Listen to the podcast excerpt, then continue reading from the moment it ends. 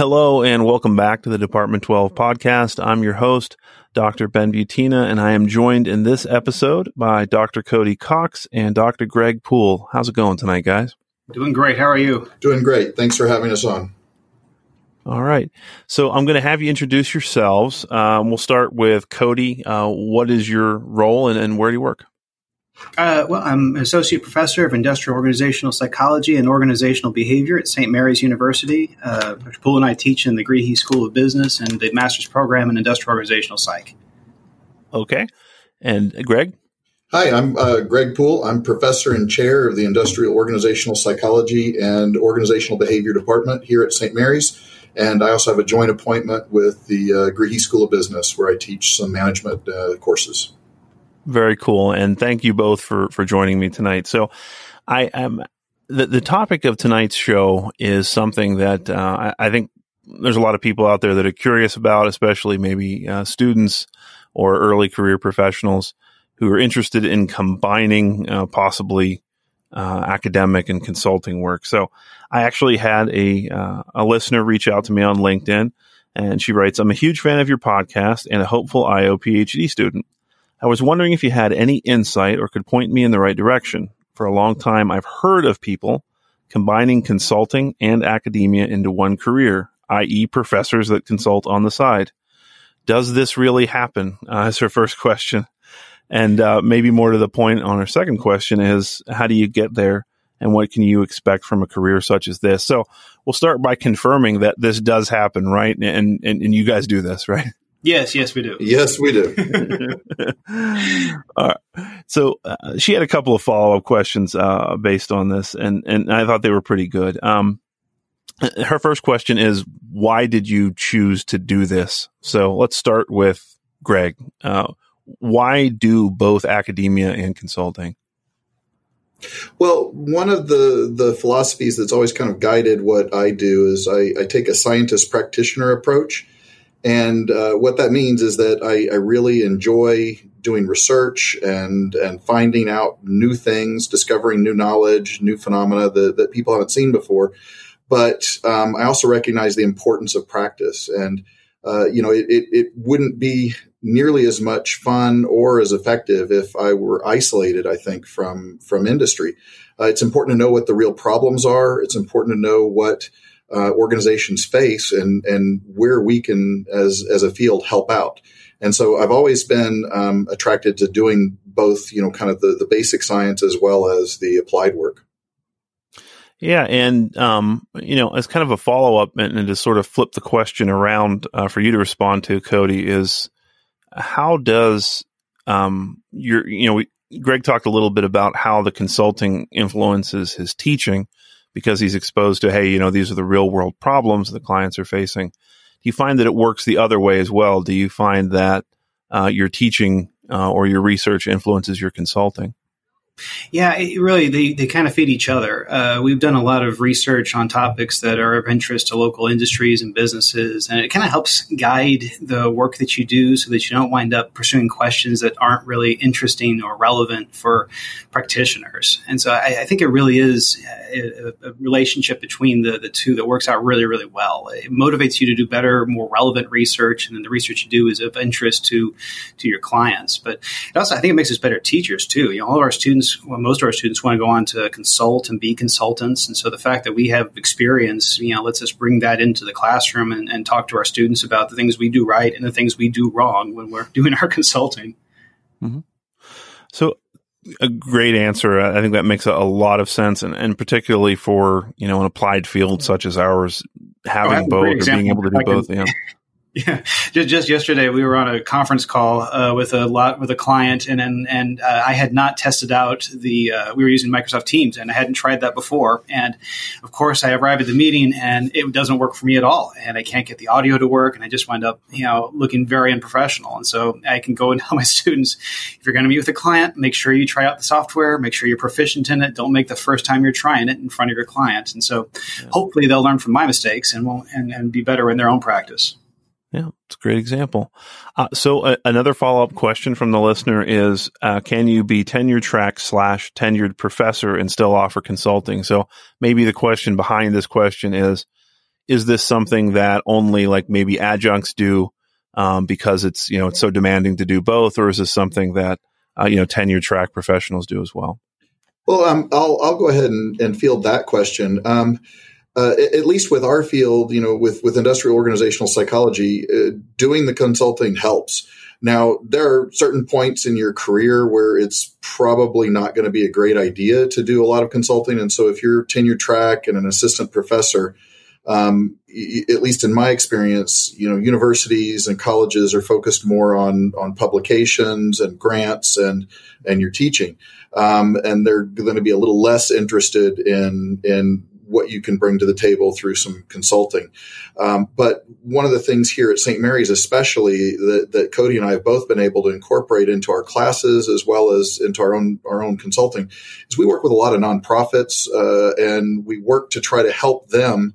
Um, do better. Um, we work to try to help them with with organizational issues that they're facing, and to the extent we can, we incorporate our students into those projects as well.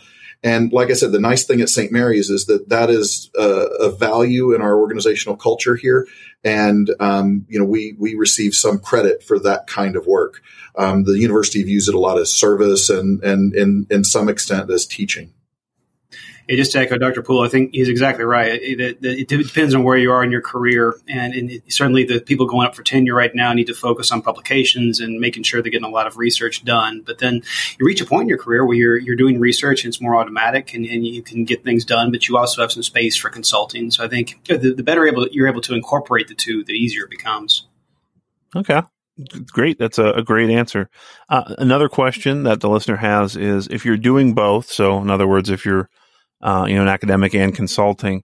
Are you an independent consultant or are you consulting through a firm or a lab on campus? So I think the, the question here is, um, is this something that you do through the, the college or university, or is it something that you do independently outside of the college or university system? There's there's no consistent model for that. Um, uh, I, I, think through my whole career, I've always done a couple of small projects here or there, consulting that I've you know really enjoyed. We've always had uh, applied projects in in courses as well. But um, a lot of universities, uh, particularly uh, graduate programs in IO, have started to incorporate either consulting groups or um, institutes where that's part of the role. You you actually are a part of that institute and you're working uh, in the community to do uh, consulting and to, to help organizations. Um, we we do that here too. We have several organizations at, at St. Mary's that that we help contribute, but you you also can go out as an independent consultant and do that. It would be much more rare uh, to to have somebody go and join another organization. What you might find um, that is becoming more common is where a university or a department um, might form a public-private partnership with an organization, and um, and and we've actually done that here recently too. We have a, an organization, Endeavor Management Consulting, that we've uh, started partnering with to um, to help them with with some questions, mostly uh, research and, and education type questions that they have. Very cool. So her final question, uh, she asks for the pros and cons of each, but I think we've kind of talked about the pros already. So the, the pros, as I see it, of, of, doing both is that the consulting makes you a better teacher and the teaching makes you a better consultant. And, and they, you know, it's obvious to see how they inform each other. Um, and, I, am sure, you know, the extra check uh, comes in handy as well. But let's talk about the cons. So, so what's the downside uh, of trying to do both? Well, obviously, the, the time is, issue can be an issue because it can be real demanding, and it takes you. It takes it can, if you're not interested in the work you're doing, it can be really a drain. I think we really like the research we do and our con- contributions, but I can see someone who, if they're they feel pulled away from their research, may have an, may have a hard time doing both applied and you know say basic research, whatever else. It's also it's a little bit you know humbling because you, know, you may be really interested in an area and then realize that no one in the real world cares about that, you need to have the flexibility ability to to find a way to make your research interesting and relevant to the larger community. So I, think for those two things, probably the time issue is the bigger one. What would you say, mm-hmm. Greg? Yeah, I, I think that um, time management is is a real challenge.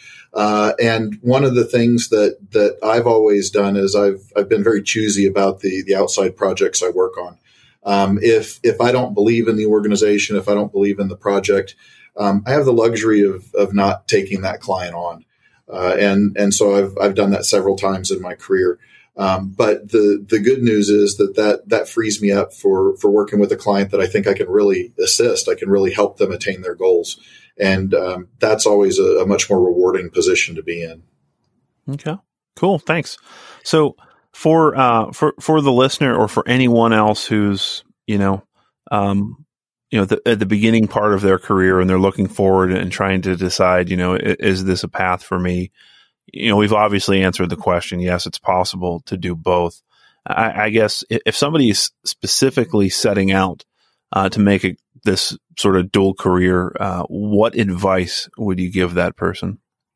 And one thing that I kind of glossed over earlier was you mentioned how does teaching make you a better consultant? And I think one thing that mm-hmm. helps is, is teaching statistics. And, and, I think being able to explain statistics to individuals who don't have a lot of statistical background is really, really helpful. And so I think in my experience as a TA in stats, now teaching, you know, stats and multi, uh, multivariate statistics here helps me be able to converse with people about what the statistics mean and, and how to interpret them. Even though, again, the stats you use and, you know, academic research is, is, are much more advanced than you really wind up using with uh, when you're consulting generally. But I think being able mm-hmm. to explain statistics is something that's really really useful. Okay. So learning how to uh, communicate, you know, some of the, the more, you know, statistics and some of the more complicated topics that we deal with in, in academia in a way that's accessible to yeah. clients. Uh, well, it's the thing. I, I, realized early on that if they, if your client doesn't understand what you did, they're not going to use it or believe it or you know or listen to you. So you right, you have to make it make, make, it understandable in order for them to make it you know useful knowledge for them. And and one of the mistakes I've seen, um, you know, students as well as even consultants make sometimes is that they they um, treat their clients like they're they're not terribly smart when their clients are very smart. They just may not know what we know. Mm-hmm. And so it's up to us to figure out an effective way to communicate um, the information we're presenting to them, the data, whatever it is. It's on us to figure out a way to communicate that effectively so that the, the leaders can use that to make good business decisions. Uh, and so I think, you know, taking that role of being a good translator of the science, of the statistics, um, of the theory, that's an important part of being um, effective with, with outside organizations. Um, to answer your question about, you know, is is this a career path for everybody? Um, I also want to be careful and, and, mention that, you know, not all departments, not all institutions are going to be supportive of this kind of mm-hmm. approach, and so it's real important that uh, the individual know kind of what is it like to work in that particular department at that particular university. Um, you know, it's clear that uh, that both my job and Cody's job full time. We're here at St. Mary's. Um, we pick up a, uh, you know projects on the side and enjoy that, and we believe it really helps us in our in our profession here at St. Mary's. But um, I think a fall a, a, pitfall I've seen some people um, make is they start doing more and more consulting and less and less of their job at the university, mm. and that can get some people into trouble. Gotcha. All right. So I want to thank both of you for being on the show. Uh, I found this a, a really uh, interesting conversation. I also want to thank Lindsay Lane, uh, who is the uh, the listener who submitted the questions, who actually messaged me while we were talking, uh, gave me permission to use her name on the air. Wow! So, um, yeah, yeah, we do this thing in real time. No kidding. So, uh, thank you both very much, and I'm going to include a link to um, your program on in, in, the show notes. And um, I, I, hope you both have a great night. Yeah, Thank I appreciate so it. Thanks for the opportunity.